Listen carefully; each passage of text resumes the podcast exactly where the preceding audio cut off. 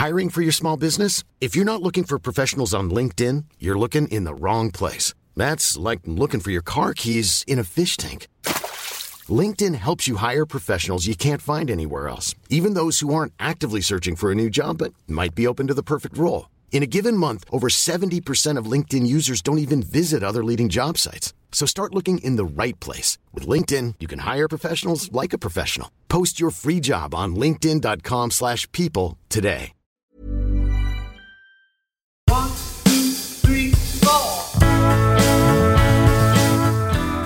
Hello and welcome to another episode of Your Own Personal Beatles with me, Jack Pelling. And me, Robin Allender.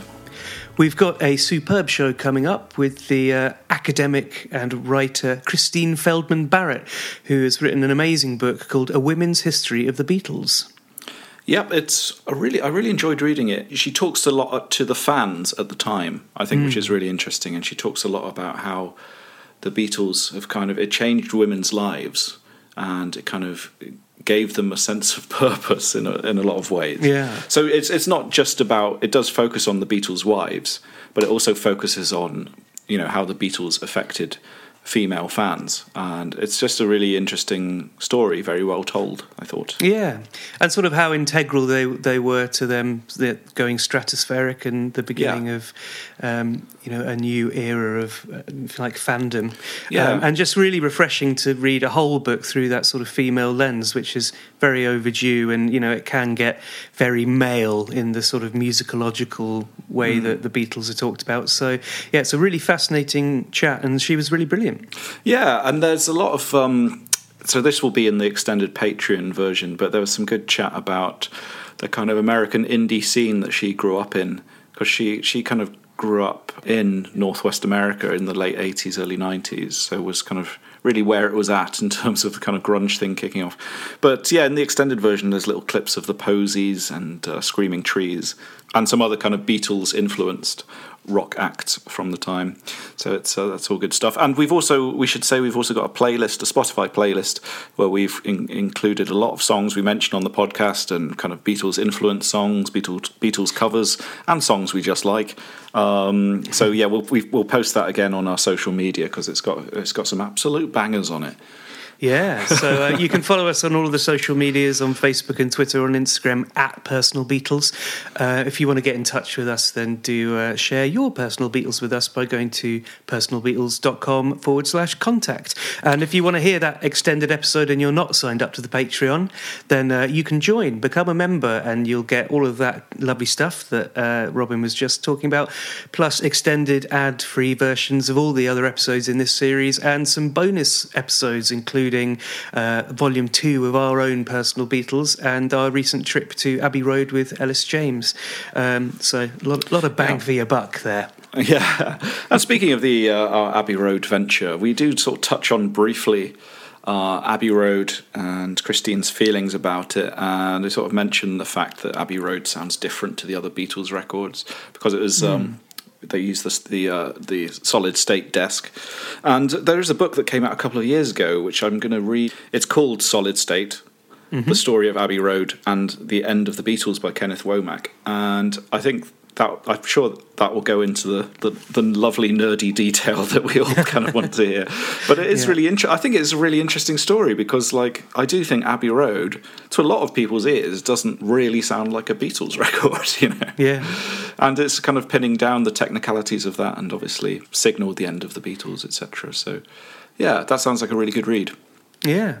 And speaking of the end of the Beatles, this week uh, we've seen the news that they are going to do a uh, Giles Martin remixed version of Let It Be, which is very interesting. It originally leaked, but there was no, it wasn't sort of made explicitly clear whether it was sort of Giles Martin doing it. Obviously, George Martin had limited involvement in that project. So I was quite, sort of quite surprised when he was confirmed to do it. But um, yeah, it's uh, they've released a couple of tracks on it um, on Spotify, which you can listen to now, including his mix of um, of Let It Be and uh, another sort of version of the of Don't Let Me Down, the first rooftop one, and um, a little glimpse of some of the Glyn Johns mixes.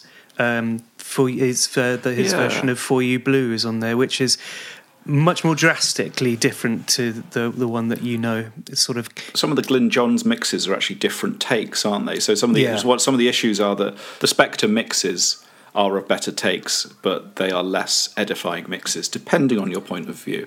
You know, Yeah. I think I think this is something kind of we we touched on in a recording we did yesterday that. um that the perfect Let It Be stroke Get Back album just isn't out there. It's this kind of Yeah. I don't think it'll ever exist, and it will Yeah. constantly be reiterated. And I don't know, like I think some kind of combination of the original with the anthology versions with Let It Be Naked. I think if you can piece it together and make a playlist yourself, I think everyone is entitled to their own personal Let It Be. but I'm not sure Yeah. the Giles Martin. I'm not sure a Giles Martin mix will get us any closer to that personally, but I mean, No, I mean certainly judging from what I've heard so far from the uh, uh, their version of Let It Be, it's like there's nothing drastically different. There's nothing that sort of shouted out at me. It just it seems sounds a little bit more modern, and the drums sound a bit nicer, and they've um, sort of pulled back that the falsetto sort of oohs and ahs and pushed up the, the brass a bit. But there's nothing. There's not hmm. enough to play with to really make it sort of sparkle like there are in the really dense Yeah. recordings of Abbey Road and Sergeant Pepper. Well, you know, one of the criticisms of Let It Be Naked is the fact that there was a lot of gate used on it, noise gate, to hmm. reduce the noise. You know, and because Yeah. there was, it was very, it was, it was comparatively like poorly recorded compared to other Beatles records. And you know, of course, that's what people like about it. Is if that's the version you grew up with, there's more, you know, grit and authenticity to it. And at the same time, as well, I was chatting to the journalist Simon Price on Twitter, who said his absolute favourite Beatles song is the Spector um, "Long and Winding Road" with strings, Really? you know, uh, strings and everything. Yeah. So I just There think it's it's weird, like you know. Horses for courses. I mean, it's it's horses for courses, isn't it? You know? there is no it, there's no definitive version, so it's it's just kind of interesting, and it's called "Let It Be,". Yeah. which is kind of ironic, isn't it? Yeah, forget it. Yeah. yeah, and in other Beatles news, uh, McCartney 321 is also out now on Disney Plus for people who didn't pirate it. But um, if you haven't watched that, uh, it's his sort of six part documentary of him just sitting around a mixing desk with Rick Rubin doing a sort of deep dive into some Beatles and Wings and solo Paul stuff. And um, while not massively revelatory, it's a really, really brilliant watch. And if you love Paul talking about that sort of stuff, there are some moments of magic in it. Um, I really like the sort of stylistic choice that they've made to, um, you know, it's all shot in black and white, but everything that's all the footage from the early days is all sort of colorized. So it really does a great job of like pulling that stuff into the present, which is really nice. Yeah, I think there are some really lovely moments in it where I, I like the one where he's just talking about how he was originally writing songs, just learning the basic triad and on the piano and going up and down. You know, there you go. You've already got six chords, and you know, and then going into Let It Be. That is a kind of quite, you know, hairs on the back of the neck kind of moment. And but yeah, there are some stuff which you know you will have heard Paul McCartney say before. It's funny because I, I just got that Mark Lewisohn um, the Beatles recording sessions. I found it in a in an Oxfam um, uh, the other day, which is really good. And in the introduction, the first thing I saw was Paul McCartney saying, you know, in the desk there was a pop and or classical setting, and we were always going, "What's the classical setting?" And that's something he does in Rick Rubin as well. Yeah. So it's just funny to see how these stories kind of uh, he does kind of come back to the the old favourites. yeah, I mean, you do get a sort of variation on the B7 story about sort of three and a half minutes in. At that point, I did think, um, how are they going to spin out three and a bit hours of this? But actually, uh, he delves off into a Yeah. new story about uh, F major seven. But I think it's good. I mean, I, I really enjoyed it. And like at first, I thought, okay, Rick Rubin, all he seems to be doing is just going, wow, wow. But I don't know. I just, I think the relationship worked, and it's like I don't know. It, was very, hmm. it felt fresh, and it was it was very moving. You know, I I just I thought it was great. I mean, it's more McCartney. What more do you want? It's great. yeah, and he does have a brilliant sort of. He does spot things in takes of uh, songs that you know brilliantly well, and isolate certain parts, certain parts of them, and does have some some really good sort of quite astute ideas about the how those things are stacked on top of each other. Really, Yeah, I think so. One of the things Rick Rubin keeps coming back to is this idea that you know the bass and drums uh, if you're in isolation and then you're listening to the guitar and vocals and it's like two different songs, you know, Mm. that's something he mentions on a couple of tracks. And I think that's really interesting. The bass and drums are really digging in. Mm. Um, but if you take them away, it's quite a gentle song. And in that kind of tension and dynamic is a lot of what makes Beatles songs great. I, li- I like that. That was really good. Yeah, so I'd highly recommend that. Um, so we haven't got any correspondence this week um, because we're recording this quite early. um, we've we've only just put one out. So, um, but if you do want to get in touch with us, you can go to the usual channels, uh, personalbeatles.com forward slash contact, and uh, we'll be back at the end of the show to talk a little bit about what's coming up next week. Uh, but until then, enjoy this superb episode with the wonderful Christine Feldman Barrett.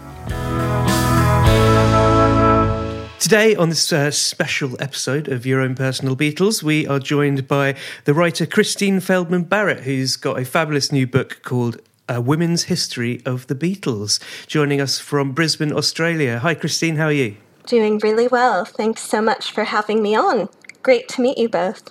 Thanks for thanks for joining us. Yeah, that's great. We both really enjoyed the book. Um, yeah, I thought it was it was really really interesting, very well researched. Uh, what, what was the kind of um, background to it? Why why did you decide to uh, write this this side of the Beatles story? Well, do you want the long version of the story or the very academic, shorter version of the Um, story? Let's have let's have a bit of the long one, and then kind of see if that can integrate into the academic one. show. Sure. I mean, I think it's I think it's all related. Clearly, uh, I think for me, the Beatles is the one constant in my life in many respects. I've moved around. Obviously, I've ended up in Australia. I grew up in Chicago, born to a German mother, an American father. So I grew up in a bilingual household, speaking German at home.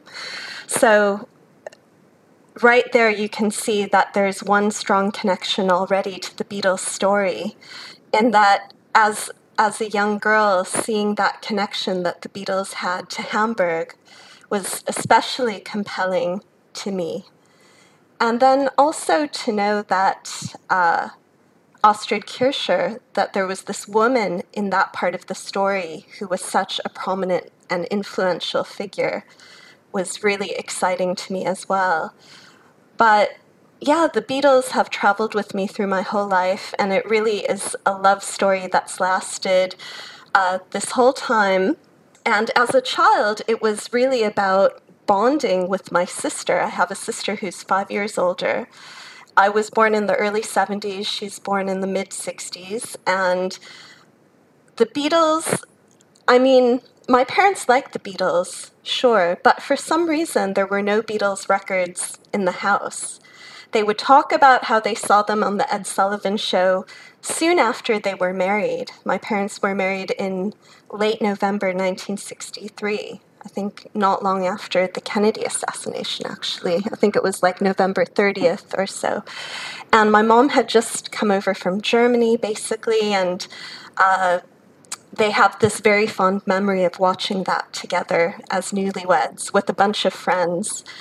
And so it was surprising, I guess, that we didn't have any Beatles records at home, but we did through a babysitter who left us her collection of 45s.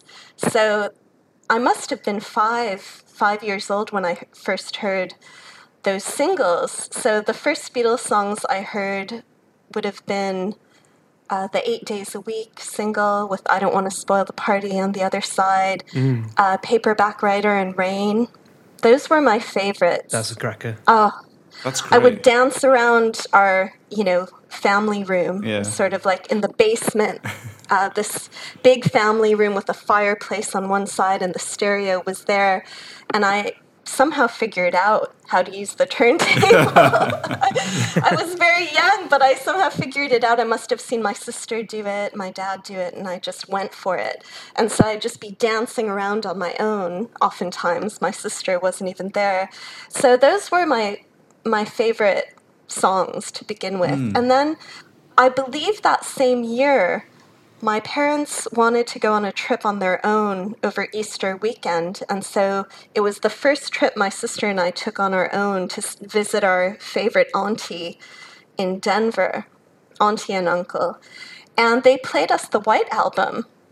And uh, it was funny because for a long time I thought the very first Beatles album that I ever heard was the Blue Album, Yeah. which for my generation is very typical. Yes. That came out, I think, in the early Yeah. 70s.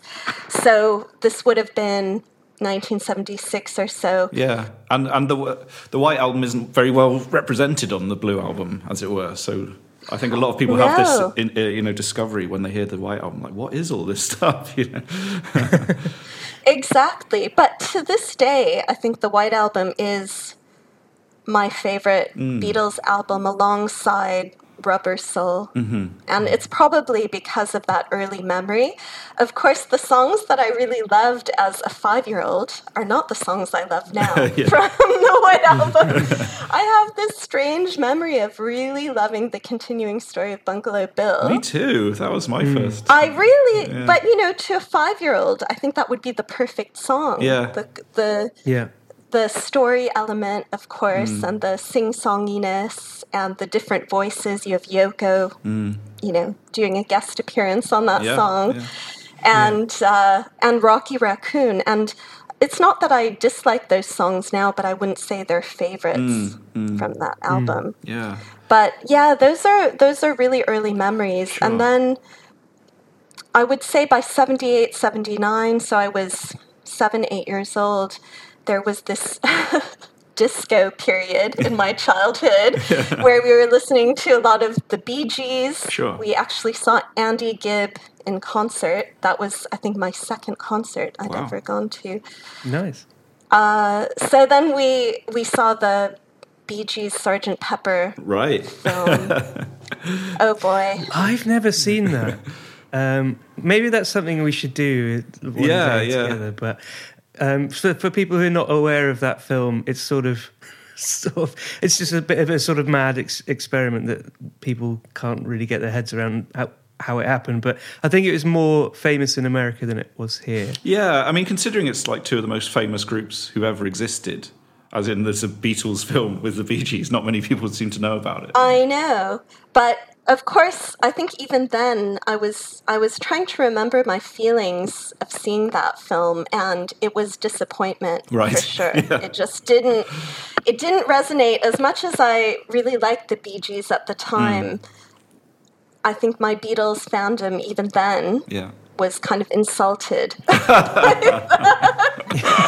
that film. It's such a bizarre thing to think about now, though. Can you imagine sort of popular band today? What, like Ed Sheeran film being in a Beatles film? Yeah, that sounds insane. or Ed Sheeran covering uh the most popular album of uh, 2011, whatever Right, that might right. be.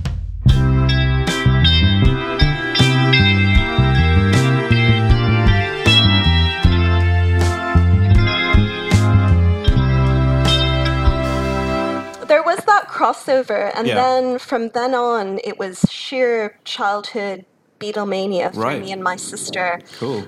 Because we were in Chicago, we were able to go to what was then called Beatle Fest, and it's now called uh, the Fest for Beatles fans, and it's a a convention essentially for Beatles fans that they have in New York and Chicago, and it's been running since 1974. What's the um, what's the sort of uh, demographic of uh, a Beatle Fest? Or I can remember going there as an eight year old with my 13 year old sister and my mom chaperoning the whole event, of course. And all the people who had been first generation fans, obviously, they dominated that whole scene. And I remember I made a hand drawn button because I didn't have any Beatles pins or buttons. And so I, I drew one. And the women who were checking us in, who were clearly of that generation, they would have been teenagers in the 60s when hmm. the Beatles first came on the scene. And they just thought it was so cute, you know? Nice. They just, hmm. because there were so few kids, I think, Yeah. at that time Yeah. who were turning up. I think there were older teenagers there, older than my sister, you know, probably 16, 17, 18 year olds who are running around. But the second generation fans were pretty thin on the ground at that point. Yeah, I mean, this is yeah, this is something you cover in the book. I think it's a really it's really, he writes about it really well. This kind of idea, the, the ways in which each generation discovers the Beatles, and I think, you know, it's definitely something I can identify with, and um, a similar generation to your own. I think.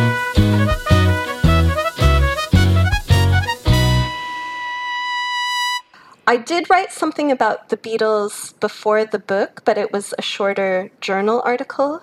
Um, but I had started working on a big project on mod culture that turned into my PhD. Okay. Cool. and that that brought me to Hamburg, and it brought me into the orbit of some of those German people I had read about Yeah. as a child. So that was quite exciting. This is something I'm kind of quite interested in. But what do you think of the aging mod demographic? There's a, as, as a as a you must be quite a mod expert. But do you have this in Australia where there are men who who are you know fair play to them, but they're still rocking those haircuts and those shirts and those jackets. Yeah. There's a phrase here which is called a, we- a well end. Have you heard that phrase? Well ends. No, no, I haven't actually. Well, Tell me what that is. Hi there, it's Robin here from the future. So, at this point in the podcast, I explained to Christine what a well end is. So, for those of you that don't know, a well end is a pejorative term for an aging mod, deriving from the words weller, as in Paul Weller, and bellend. Christine hadn't heard the word bellend before, which, if you didn't know, is a British insult referring to a part of the male anatomy. So much embarrassment ensued, which I've done my best to edit out for your benefit, and I really do apologise for lowering the tone. No, I mean, look, I, I actually think it's really interesting. I haven't done research so much into aging and subcultures, but there is a whole area in academia now where people are studying that. You know, you don't just give up. As we know, we haven't given up our interest in the Beatles. And so people who were punks or who were mods, uh, they've, a lot of people have obviously that's part of their identity. Yeah, so- totally. Or it is their core Yeah. identity. So yeah, Well, fair enough. I mean, yeah, I live in Camden Town, so I see a lot of people who are really still sticking to the cause in terms of the punk mod uh, into well into the sixties. Well, one of my very good friends, Rich in Edinburgh, is uh, still rocking the mod aesthetic, and I, I love. I used to love going for a drink with him. He always insisted on standing at the bar. He never sat down because, like, he just liked to show off his clothes more or something. You know, it's just like that performative thing. Like, I really like that. You know, so it's, it's Totally. You know, and he loves his clothes. It's good. there is a sizable, I would say, not too small mod scene here. There's still events that happen. I mean, obviously, this past year, not really, but uh, there's they're starting up again slowly but surely now.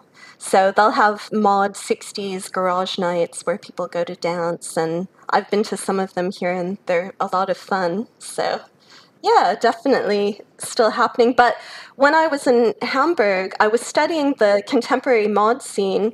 So I wasn't specifically studying the Beatles at that point, but I was very interested in that early Exi history in Hamburg and wanting to know if there was some sort of link between the Exis and the early, the very early, like modernist mods. So Exis was the kind of existentialists, wasn't it? Is that, that that's this kind of quite chic group of people, including Astrid Kirchherr and people like this, and, and Stu, obviously Stuart Sutcliffe and. Uh, Exactly. So I did, you know, I was fortunate enough to have some contact with those folks. I unfortunately never got to interview Astrid. I would have loved to have done that. I did meet hmm. her on two occasions briefly, hmm. and a very lovely woman.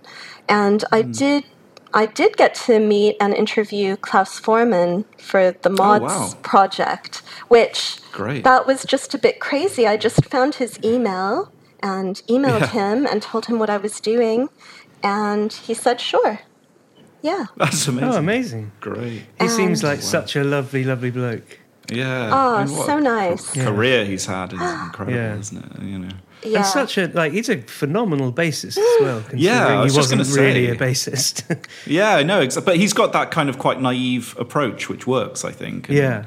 so different to Paul. But, Especially in that three piece with um, with John and Ringo on Plastic Ono Band, they just released all of those sort of stripped down uh, stuff for the anniversary, and you can really hear what he's doing. And he's like the three of them are like properly tight. You wouldn't have thought Yeah, that he would just yeah. be basically shipped in because he is uh, one of the only people they all got on with still. yeah, yeah, It's testament to his character, I suppose. yeah. He's definitely giving the Steve Jones as opposed to Glenn Matlock approach to bass playing as well. I think. Do you know what I mean? Like, Yeah. I, I mean, he's all, he, he's a brilliant bass player, but he do- he doesn't do the kind of melodic, twisty, turny bass playing that Paul does as much. Yeah, it's very gentle. Which is what well, you know. The, was they're both great approaches, but I think you can tell Lennon loving leading into that in 1970. Mm. Yeah. So let's go back to after Hamburg. So uh, Hamburg mod culture, the X's. yeah, so that's Also that's, sounds great in a Liverpool accent. yeah, X's. Yeah. Uh, yeah, right, right. Yeah, so that was really the stepping stone to get here eventually. I mean, a lot of other things happened. I I guess I was thinking, you know, what am I doing as an academic? I'm into subcultures, I'm into popular music. What is it exactly that I want to do in terms of positioning myself in the academic world as being an expert on what? And I realized that for me, it was really uh, youth culture history. And what is more central in my mind to youth culture history than the Beatles? So I and and of course, uh, being a woman who's played in different bands and different music scenes and has always loved the Beatles, I was a little bit shocked when I really thought about it how there wasn't a very strong voice in the writing about the Beatles mm. coming from women's perspectives. And so yeah, sure. and I had written about women being involved in other subcultures, like the mod subculture, obviously, because of that project.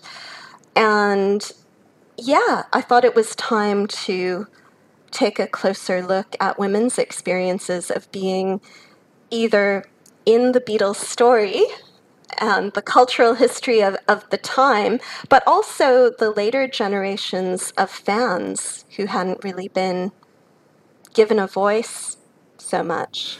Well, yeah, I think this is the lovely thing about your book is that you're going, um, you're interviewing people who are there, just just who are fans and who you know who played a part in that fandom, as opposed to, you know, say like some of the the big characters in the story. You go down to the actual demographic of who was listening and what the experience was like as a fan at the time, which I think is really refreshing. And so, like, to start with in the book, then I think the, the a great chapter is about analysing the fa- fandom and how it was viewed quite negatively at times as quite hys- as hysteria, which is obviously a very loaded gender term, and uh, and the, your your book is brilliant at saying that th- these women had agency, you know, and influenced their lives and creative decisions, and opened up um, kind of uh, career prospects and things, you know, all kinds of prospects, social, cultural. Um, so they were a lot more than just screaming fans. So, um, yeah, do you want to maybe talk about that aspect of the book, if if there's Yeah, absolutely. Well, on one hand, I just want to say that the screaming and the girls going crazy for the Beatles, nothing wrong with that. I am, no? Yeah, of course. I am yeah, yeah, totally yeah. on board with that concept. Yeah, There's yeah, Uh, totally. and the Beatles did prompt such an emotional reaction from men and women, just in different ways. And and even within, I guess what I wanted to show was that on the other hand, you know, we can see a full spectrum of responses to what the Beatles brought into people's lives. And of course, looking at girls and young women, what did that mean? And in the 60s, anyway, the Beatles being at the core of what's going on is so fascinating given the changes for women as well during that decade. You know, this is a, a time period where it's not a given that girls are dreaming about what they want to do when they grow up in terms of a career. That's not a question that's really necessarily being asked of them by their parents or other adults around them there's that presumption that, well, of course, the main thing you're going to do is get married and have children, and that's that's enough, really. And so it's in the '60s where or when, I should say, that uh, young women are starting to think about, well, hey, you know what? I I actually am really into writing, or I'm really into music. I, I want to explore these things a little bit more. And there is a really steep rise in the number of young women, for instance, who decide to go to university, not just in the States, but in the UK, in Australia, in most of the Western world, there's this real steep climb where you see in 1960 versus 1970 the number of women who are choosing to think about higher education, you know, different kinds of careers it really it does change in the 60s and so the beatles are part of that change and that's why i thought it went so well together to look at these things that the beatles as creative people become these role models for everyone but for young women for girls it's even more potent i think. It's even more um, something special to them because the beatles are through their songs and through their personas, they're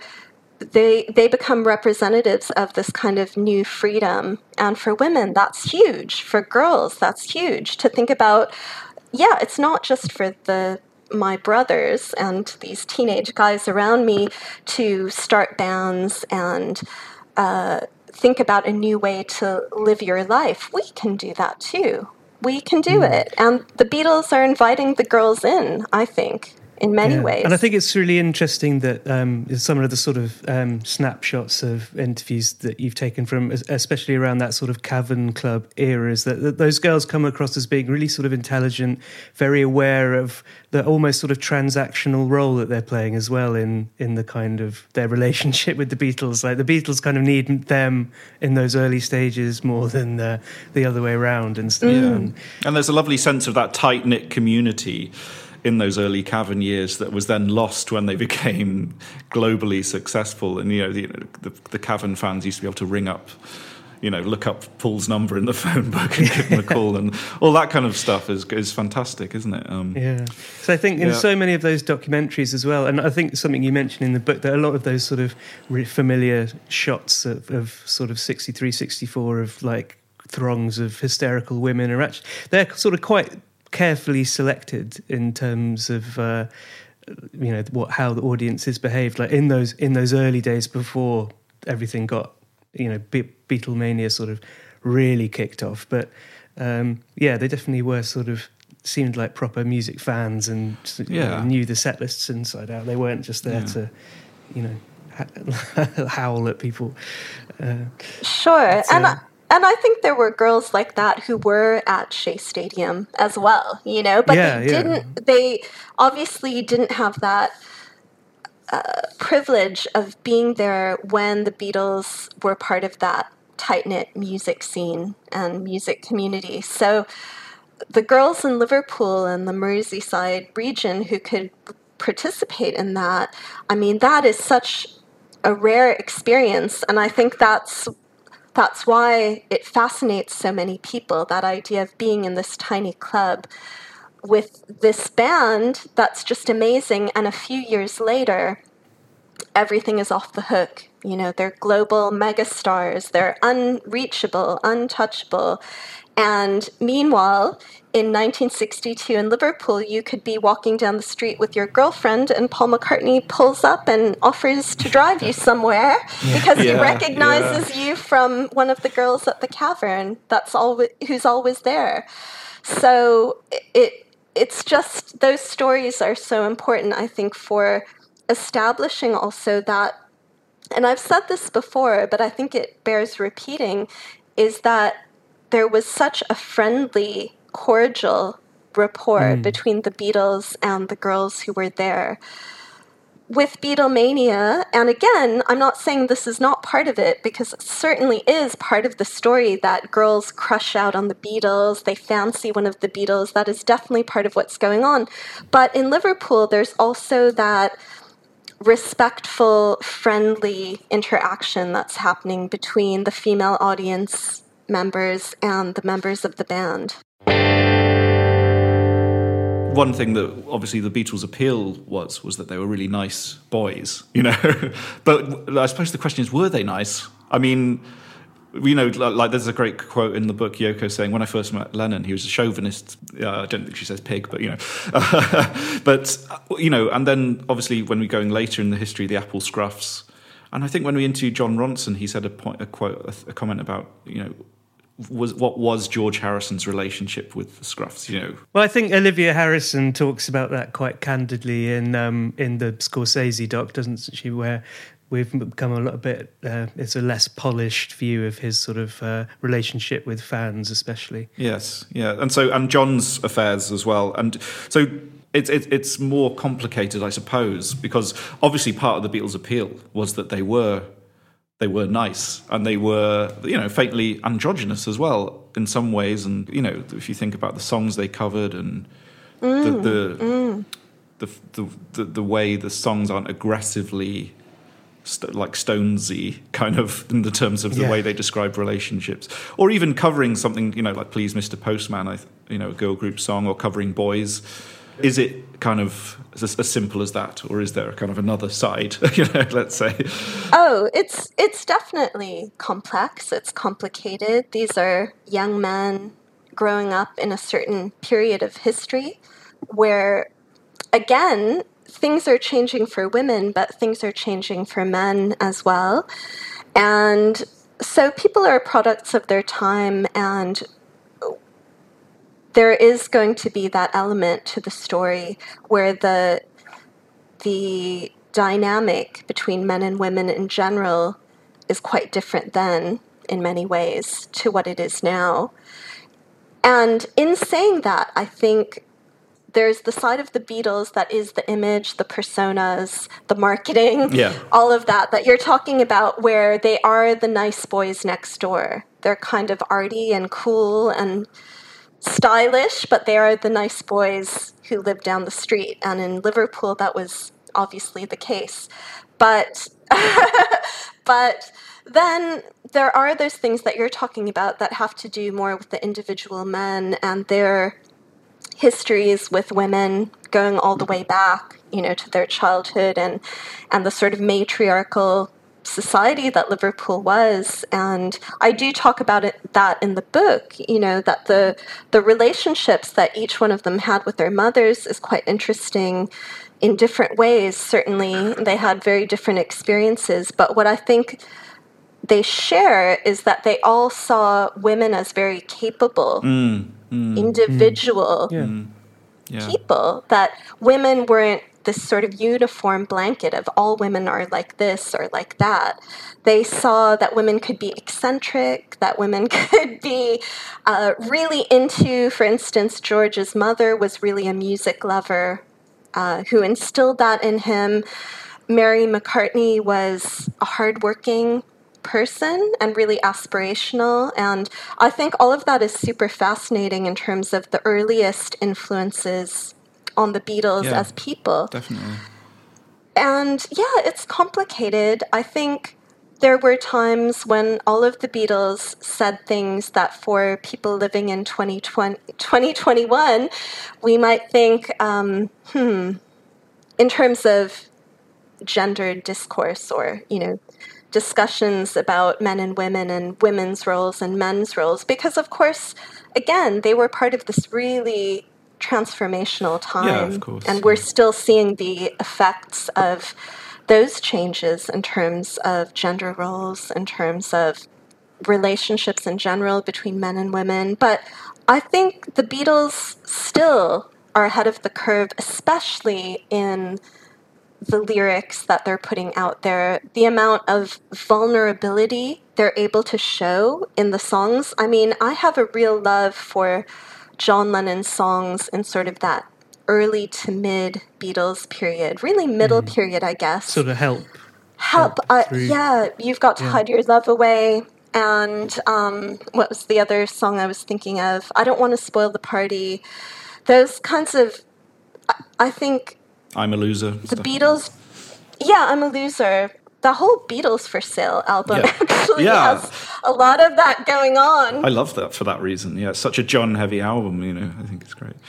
Yeah, but when he shows that vulnerable side, and I think when all of them are willing to do that to a certain degree and to really include the way they regard women in all these different ways, I think that is the magic of the Beatles in terms of where they really understand the complexity and the beauty of relationships between men and women they they do that so fantastically well in many of their songs. So we can separate out the individuals, their experiences, their relationships, and so on.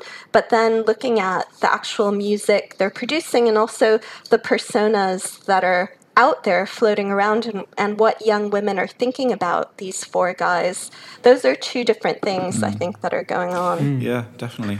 One of the um, so you write really well about the um, later on in the book about the uh, specific relationships in- with uh, with sort of Beatle wives and stuff. Um, and we were chatting the other day to um, uh, another podcast that is coming out soon, but Shappi Khorsandi, a comedian who made a really good point of the, the comparisons between um, Yoko and sort of what uh, how the British press especially treats sort of Meghan Markle um, which is not really something I'd thought about, but it actually is um, makes you think. Ah, actually, maybe we haven't sort of moved on that far. but do you think there is something in the? I mean, you talk a lot about. Um, the Beatles sort of fairy tale and them as mm-hmm. kind of princes, which sort of, mm. sort of reinforces that kind of parallel. But it's interesting that when they got as big as you know when they were at their peak, there was this there's this sort of strange ownership over them from the British kind of press and and the public, I suppose, in that they felt entitled enough to dictate who. What kind of women they should end up with? Do you do you think that's a, a sort of inherently British thing? That sort of public ownership of these figures. I was I was going to say, if you don't mind me just chipping in before, I was I was I was, I was going to add to the, to this as well to say, I think it's really interesting in the book you talk about how Jane Asher and Pattie mm. Boyd were kind of more respected, and I do think it's this British, particularly British tabloid thing, where hmm. if someone's kind of an outsider, they get treated a lot worse. Whereas if someone's kind of already part of the cultural world of the UK, then it, they kind of it, it's a story they're more willing and able to tell. So Jane Asher, Paul McCartney makes sense. You know, Pattie Boyd, George Harrison makes sense. Linda Eastman and Paul doesn't make sense. Yoko and John doesn't make sense. And so that's the kind of they're outsiders. And I think I think that's a really that's a very common thing with British tabloid press. But Christine, sorry, I, I, you know, I, I interrupted before you could talk there. So you, No, you that's, no, no. Those are those are all really great points, and I have heard more recently, and I've seen articles where they bring up Yoko Ono's name in relation to Meghan Markle. So I know that that's been talked about before. That idea of um, the outsider coming into this very established world and being seen as this disruptor of the harmony and peace and joy and grooviness of everything that's going on. Yeah. That's um, very much. I mean, it it really became so clear to me when I was writing the book when I'd been doing the research and looking through all these different ways that, for instance, Linda McCartney had been, or Linda Eastman had been written about, talked about, same with Yoko Ono.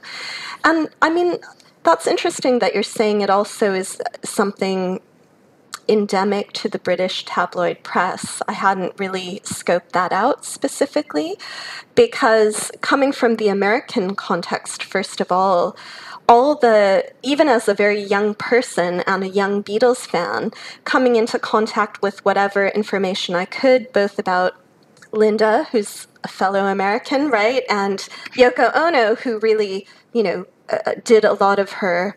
Uh, well, she went to university in the States and moved to New York when she was still pretty young. Uh, so she's been in the US for a long time. Uh, and I, there was a lot of negative press in the States as well. And in Japan, I found out through the research there was also some negative press around Yoko, but for different reasons. Different reasons.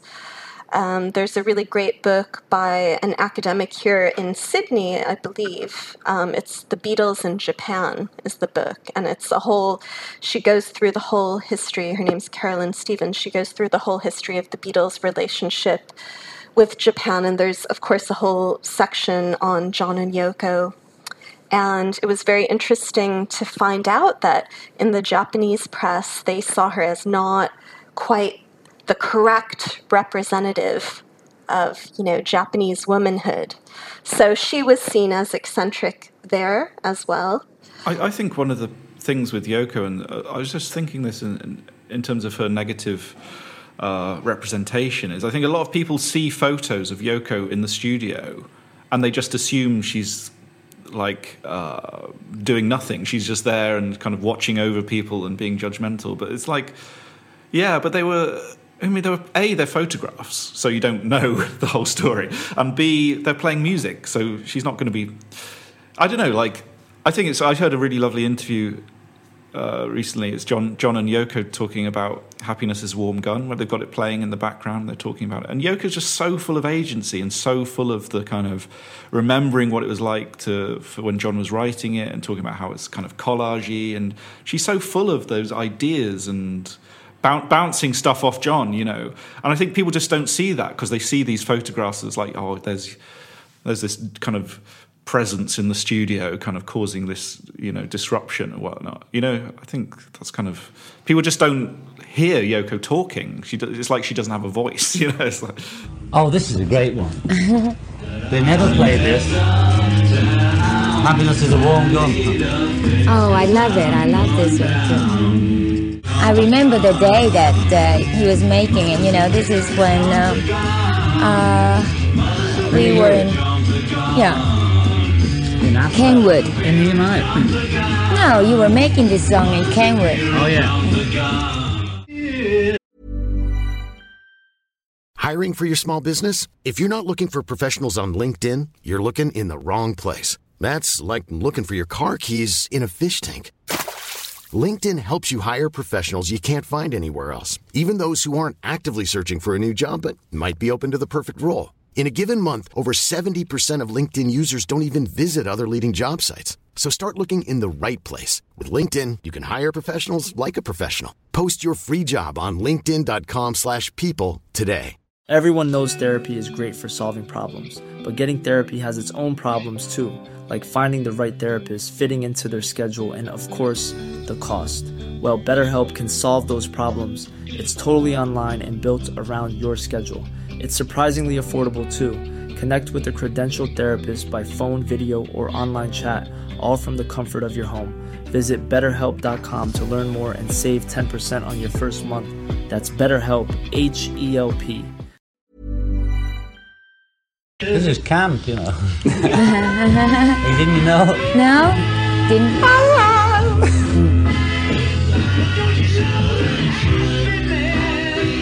yeah, this is a really good one. I like I thought this song covered the whole gamut of rock and roll in a way through different phases. You know? It was a miniature.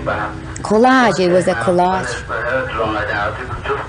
Hello, George. It'll be really, really interesting to see with the new Peter Jackson Get Back film what uh, because even in the the little preview that's been run recently, you see these images of Yoko and Linda sort of smiling and you know it's a and we I think you barely see Linda and Let It Be is my recollection of it. It's been a while since I've watched that now. She she brings her child in, doesn't she? I think and I think um, but yeah, she's in it very very briefly, I think, yeah.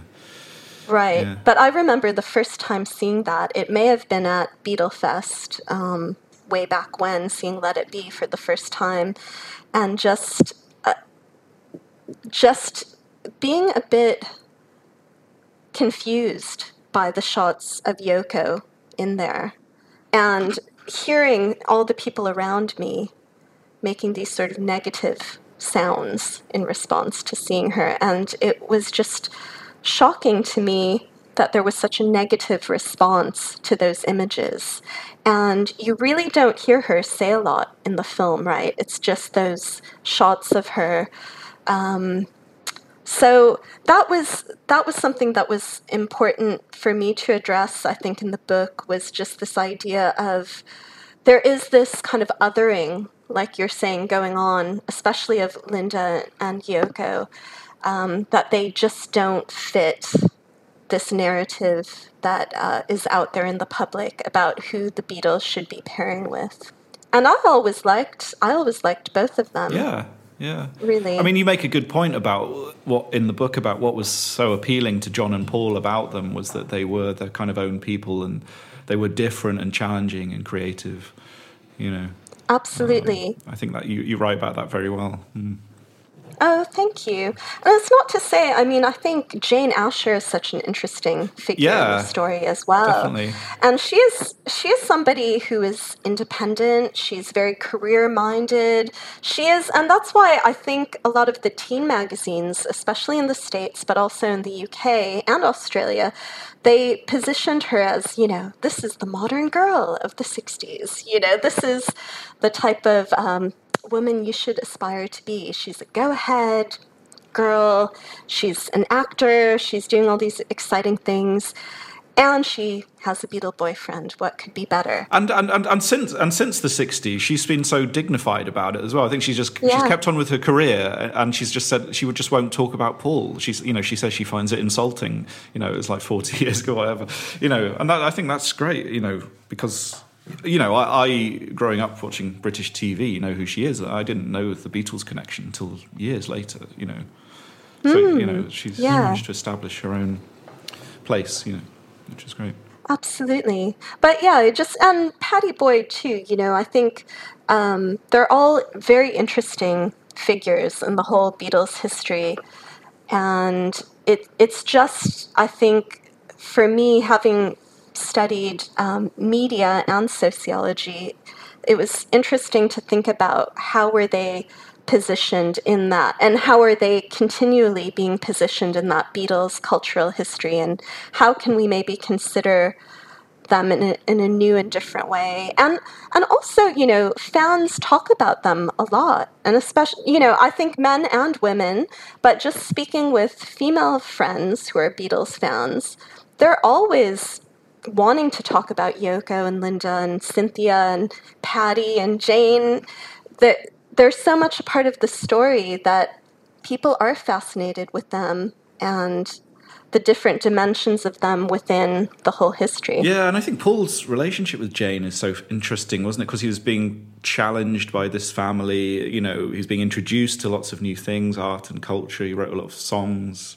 at the Ashers house. The, the love songs to Jane, and or not even love songs, but but, you know, maybe something like "For No One," which is a kind of song which is like kind of where's this going kind of relationship song you know that that some of those most of his most beautiful and complex songs are about the jane relationship I think. Yeah, I agree. I agree. And that whole that whole time of Paul being in London and living with the Ashers, that's such a formative period for him as a songwriter, but also as someone who really wants to soak up the cultural change that's happening. Yeah. And as we know, his bandmates are all in the suburbs, and he's he's the one who's there, who's going to the clubs and checking out bands all the time, and yeah, yeah that's interesting i wanted to talk about because so we started by talking about the white album and as your favorite album and um i wanted to talk about why do you think that has so much appeal to uh, women who've covered the songs on the White Album and to, um, I suppose, the kind of indie punky generation that we talked about. You know, it definitely seems to be the touchstone for people like Elliott Smith. Uh, Breeders covering "Happiness Is a Warm Gun," which is absolutely brilliant. That cover, I was just listening to it So this morning. good. It's so powerful. yeah, the touch of a velvet hand, like a lizard on a window pane. Man in the crowd with the multicolored mirrors on his hobnail boots. Lying with his eyes while his hands are busy working overtime. And obviously, Siouxsie and the Banshees covering "Dear Prudence." Um, So what? And and Billie Eilish as well. I didn't realize this is in the book. Billie Eilish is one of her first. I couldn't find it on YouTube, but she did cover "Happiness Is Warm Gun." She's also covered "I Will," but unfortunately, it's on Carpool Karaoke, so you have to kind of edit out James Corden in your mind. Um, but so, what do you think it is about the White Album that's kind of uh, important culturally, but also important from a, a, a woman's perspective? Let's say. Well, from a woman's perspective, I think there's also probably a reluctance, unfortunately, for women performers, especially of that indie ilk, I would say, to cover some of the earlier songs. Maybe not the mid Beatles, but I think when I discovered that Blondie, and of course that's not an all female band, but Debbie Harry singing Please Please Me, I was surprised I hadn't heard that a long time ago. I just heard that more recently. But I think there's a reluctance because of all that baggage that comes with the Beatlemania era Beatles for women. That I think if you're wanting to make a statement as an artist and be considered an artistic visionary of some kind, that you're creating something new and different, the White Album is going to be a great source for you. So I can see why Siouxsie or uh, Kristin Hersh from the Throwing Muses, because they cover Cry Baby Cry, and then um, the Breeders, Happiness is a Warm Gun, that they would be drawn to that. I think the White Album, for me, and I can't speak for all these women and musicians who have covered those songs, but for me, that is the last great Beatles album. I feel really strongly about that. And maybe that's because I gravitate more towards that middle period myself. Um, but I, I think the White Album also is so eclectic and diverse and eccentric. I think it has just a little bit of everything that the Beatles are so good at in terms of both the music and the lyrics. I think that's definitely why it may maybe appeal to someone of say Billie Eilish's age, where you know listening habits now, uh, you know on Spotify they could be listening to you know rock, hip hop, you know just a huge, huge melting pot. And the White Album is a bit like that, with that kind of melting pot of different styles. And I think it also has like quite a homemade quality to it that is also Mm. a very sort of Billie Eilishy thing. um, so I've got I've sort of mispronounced her name for comic reasons so much I can't now pronounce it properly. But that's also true. That's also true of the you know early Paul stuff, and that's I think that's why that is uh, you know has such kind of is so critically respected now. And I think you mentioned this in the book that Linda Eastman is a kind of indie style kind of icon now. You might call her indie now, where it's kind of you know the McCartney and Ram. It's got that kind of nice ramshackle uh, lo-fi quality, which uh, which is very much a kind of thing now. I think. Yeah, I mean, I, I remember the White Album was the one album for sure that all my punk or post punk friends would always be happy to listen to. You know, that's just anecdotally speaking, but that was the one that we all agreed upon that we could listen to together. They wouldn't be so keen, perhaps, to listen to Rubber Soul, but the White Album for sure. It's interesting that all of those songs are pretty much um, Rishikesh, Rikikesh songs Mm. as well. So maybe there's something about the way in which they're written in a more, I suppose they're a bit more languid, not boisterous. There's nothing really that masculine about them. They're a bit more sort of introspective. Might have something to do with it as well, I guess. But I think the Beatles songs in general, the lyrics have that quality that women can step into them fairly easily. So I, I think that's true of the whole catalog, that you really could, as a female performer, not have too much of an issue of um, making those songs your own. I think there's a lot of uh, room for for that sort of movement through the music. Maybe that's sort of, sort of something coming from what we were saying at the beginning about their sort of origins in in girl group Motown girl groups and stuff. Those if those if the songs are strong enough um, and they're sort of you know universal, then anyone can st- you know whether it's Chains or Anna or Yeah, I would agree with that.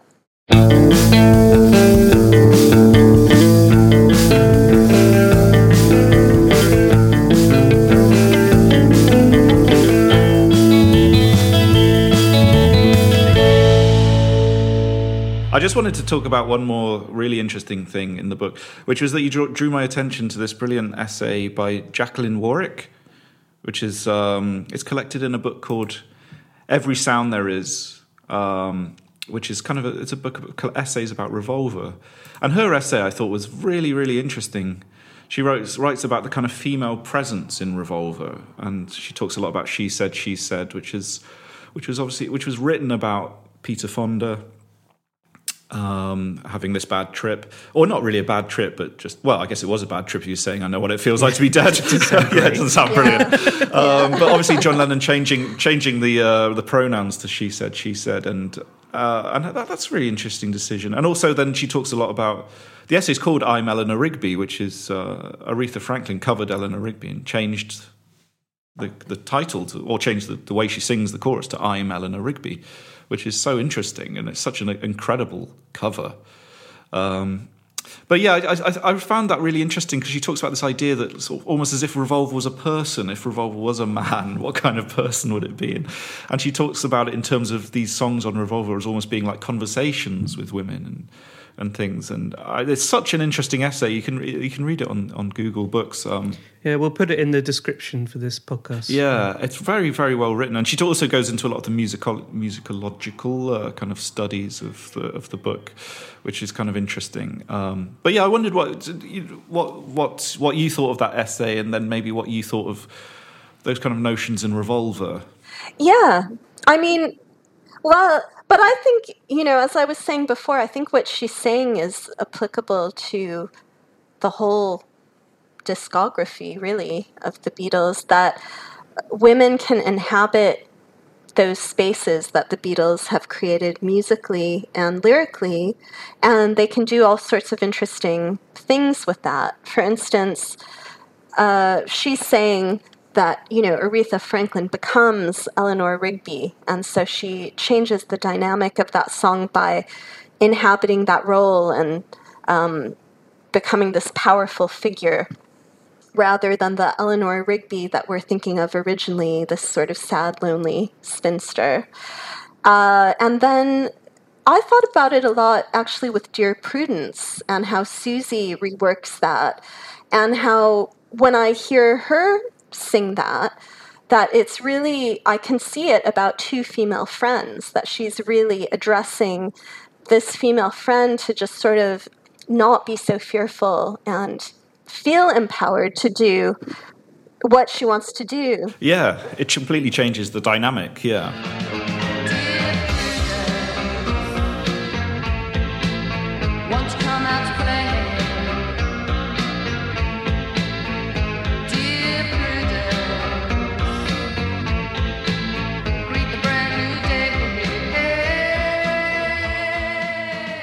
I think those are really good examples of how uh, Beatles songs can be transformed through the delivery of, you know, the female voice and um, a woman reshaping uh, those lyrics uh, to create something new through the Beatles songbook, which, of course, with any cover, that's what you want, isn't it? It doesn't matter what song you're covering, but especially songs that are so iconic to make them really something special, something different, something unique, as well as people having that love for the original song.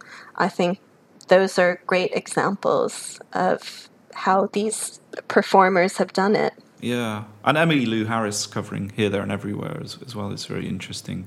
Becomes a lot, mm. uh, kind of very tender love song. Um, I was trying to think: is there any Beatles covers by women where they didn't change pronouns? Uh, the Mona Lisa twins, who I write about in the book, they have recorded and performed a lot of Beatles songs, and they don't change the pronouns. Uh, I'm trying to think when I covered, I covered three Beatles songs once upon a time, and I think I did change the pronouns, but I think that's really changed, I think, in the 90s to like early 2000s, going into more the contemporary period. I think women aren't doing that yeah. really anymore. Mm, yeah. Yeah. I was thinking about maybe, you know, what makes, say, Amy Winehouse covering Valerie I mean, obviously it's a girl's name, so you don't have quite a difficult job changing. But like, what makes that so good is it, it, it, it- you know, she's covering the song, but she gives it such a kind of extra layer. You know, it sounds the way her delivery is quite kind of. Alexis Petridis called it filthy, I think. you know, which I, I think it's, uh, you know, I, I think it just adds something to it, doesn't it? It, it really depends on the song, but I, I like it when, you know, there's a great folk song called um, is it called Black is the Colour and of my true love's hair and Cara Dillon covers it and doesn't change the pronouns. Mm. And it's mm. um, mm. it just gives it that frisson but also it gives it that kind of mm-hmm. idea that uh, you're singing you're just ca- carrying on the song as it were you know? You're kind of Yeah, yeah. yeah it's this kind of song not the songwriter kind of thing or you're kind of inhabiting a character you know? Yeah, exactly. Yeah. So I think there are all sorts of reasons now where women just don't feel like they want to or have to do that. You know, there are all sorts of reasons for keeping it to the original. But yeah, I you know, it's there's a whole spectrum of covers by women artists that are so different because if you go all the way back to yesterday covered by Marianne Faithfull, it is so true to Paul McCartney's delivery of it. And in fact, he said that when he first, when the song first came to him and he was really hearing it and writing the lyrics and so on, that he envisioned it as a song that Marianne Faithfull would sing. So it's not surprising then that her version of it is is quite close to the Beatles original. Um, so we'll just finish off by we're asking our, our stock question, Okay. um, which uh, is: uh, Do you have a controversial Beatles opinion? I was thinking about this because I've been obviously hearing you ask this of other people, and I would say uh, there are two, and one is I'm not a huge fan of Abbey Road, the album, even though I really love Because, and uh, there are a few songs on there that I can hear more often. Uh, and I, as a concept, I I like it, and the historic value of it I appreciate. But just for the music itself, as I said, for me, the White Album is sort of the last Yeah. great Beatles album for me. Uh, so Abbey Road and Let It Be, but I know Abbey Road is so loved that I guess that's Yeah. why I think it's a bit of a controversial statement. I would say that definitely qualifies as a controversial opinion. well, it's, it's, I don't know. Like I was chatting to um, Simon Love, uh, a musician, and he, he's not a huge fan of Abbey Road. I think Abbey Road sounds different. W- Weren't they using a different desk or something like this? There's some technical thing where it's like I think it does sound really different to other Beatles records. it's definitely the most polished, most modern, printly produced one. Yeah, and I think that's maybe why I don't love it as much because I I'm such a sucker for that jingle jangle, you know, very 60s Beatles sound, which for me it's, you know, day tripper, rain, Yeah, you know, yeah. give paperback writer, give me that. There's that kind of wa- warmth, warm, squashed sound of maybe that mid period, and whereas Abbey Road is definitely kind of leaning into the 70s, more expansive production kind of thing. Exactly. Exactly. I mean, I love it for precisely that reason. Oh, yeah. Because it's like sort of leaving the door open as you, yeah, as you walk yeah. out. Here you go, Genesis. No. Ah, oh no. but uh, yeah. and and Close the door. yeah, close the door. Yeah, no, but but I think it is. I mean, I've said this before. Abbey Road did seem like it's very Queen Genesis. It does kind of. It's a stone's throw away from that stuff. I think with the second side. I mean, don't get me wrong. There, I I love a lot of music from the early '70s, but for me, that is more David Bowie and T Rex. You know, I really love that.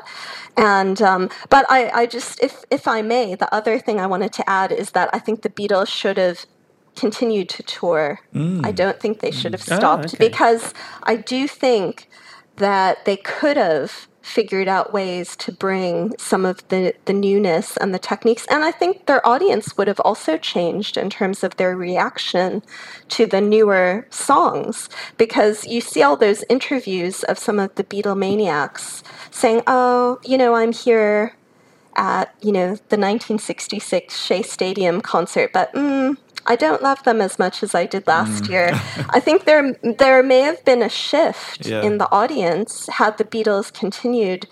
And I don't think it would have hampered them in the studio. I think they still would have been able to do what they did.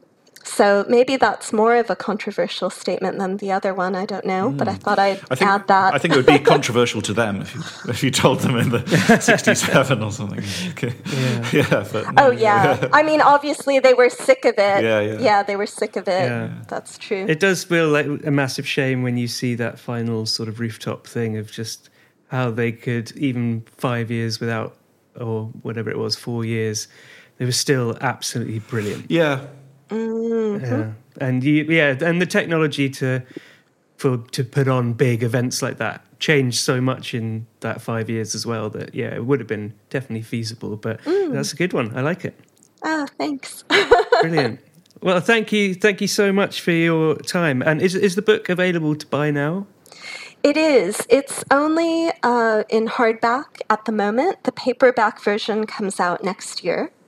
So it's hardback and uh, ebook at the moment.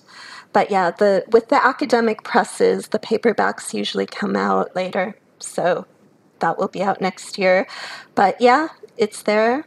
And I, I'm really excited that people are interested in it. And thank you for reading it.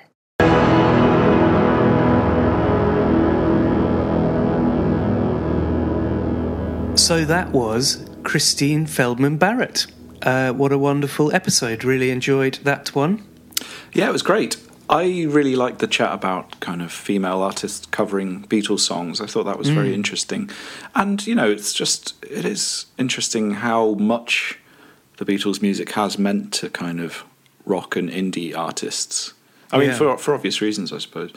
But I, I mean, one of the things I thought was interesting was we were talking about how, can you think of um, a Beatles song that's been covered by a woman where they haven't changed the pronouns? And since we recorded it, uh, I, I heard that Billie Eilish she's she's covered something where she hasn't Yeah. changed the pronouns, and it's it's a really interesting cover. I think it does just do something extra to the song. I think, and you know, whatever your decision.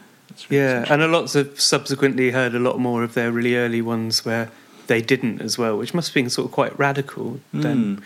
Um, but yeah, really enjoyed that one. If you want to hear an extended version of it um, with loads of good stuff uh, we mentioned in the intro, then you can uh, join our Patreon by going to patreon.com forward slash personal Beatles. Um, do give us a rating if you enjoyed that and you listen to on Apple Podcast because it does help people find the show and stuff. So if you give us a, uh little five star thing, we do read all of the reviews as well. So um, you know we really really appreciate it when people do that.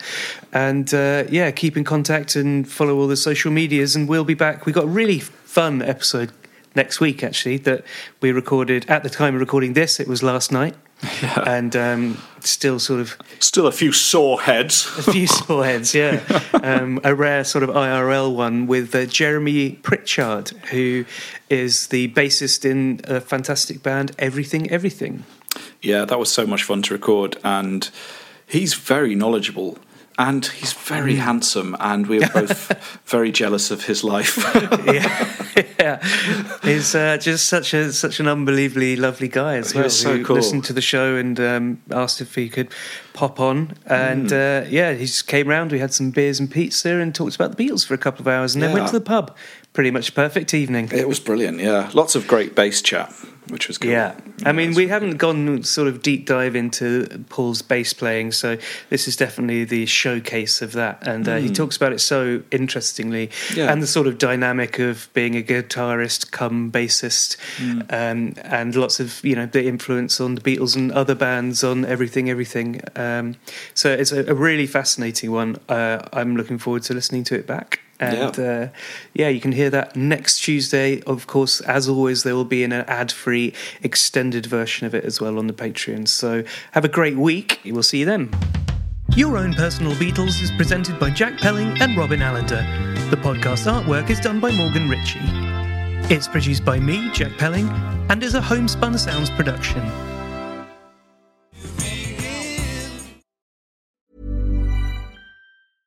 Hey, it's Paige DeSorbo from Giggly Squad. High quality fashion without the price tag. Say hello to Quince. I'm snagging high end essentials like cozy cashmere sweaters, sleek leather jackets, fine jewelry, and so much more. With Quince being 50 to 80% less than similar brands. And they partner with factories that prioritize safe, ethical, and responsible manufacturing. I love that. Luxury quality within reach. Go to quince.com slash style to get free shipping and 365 day returns on your next order. Quince.com slash style.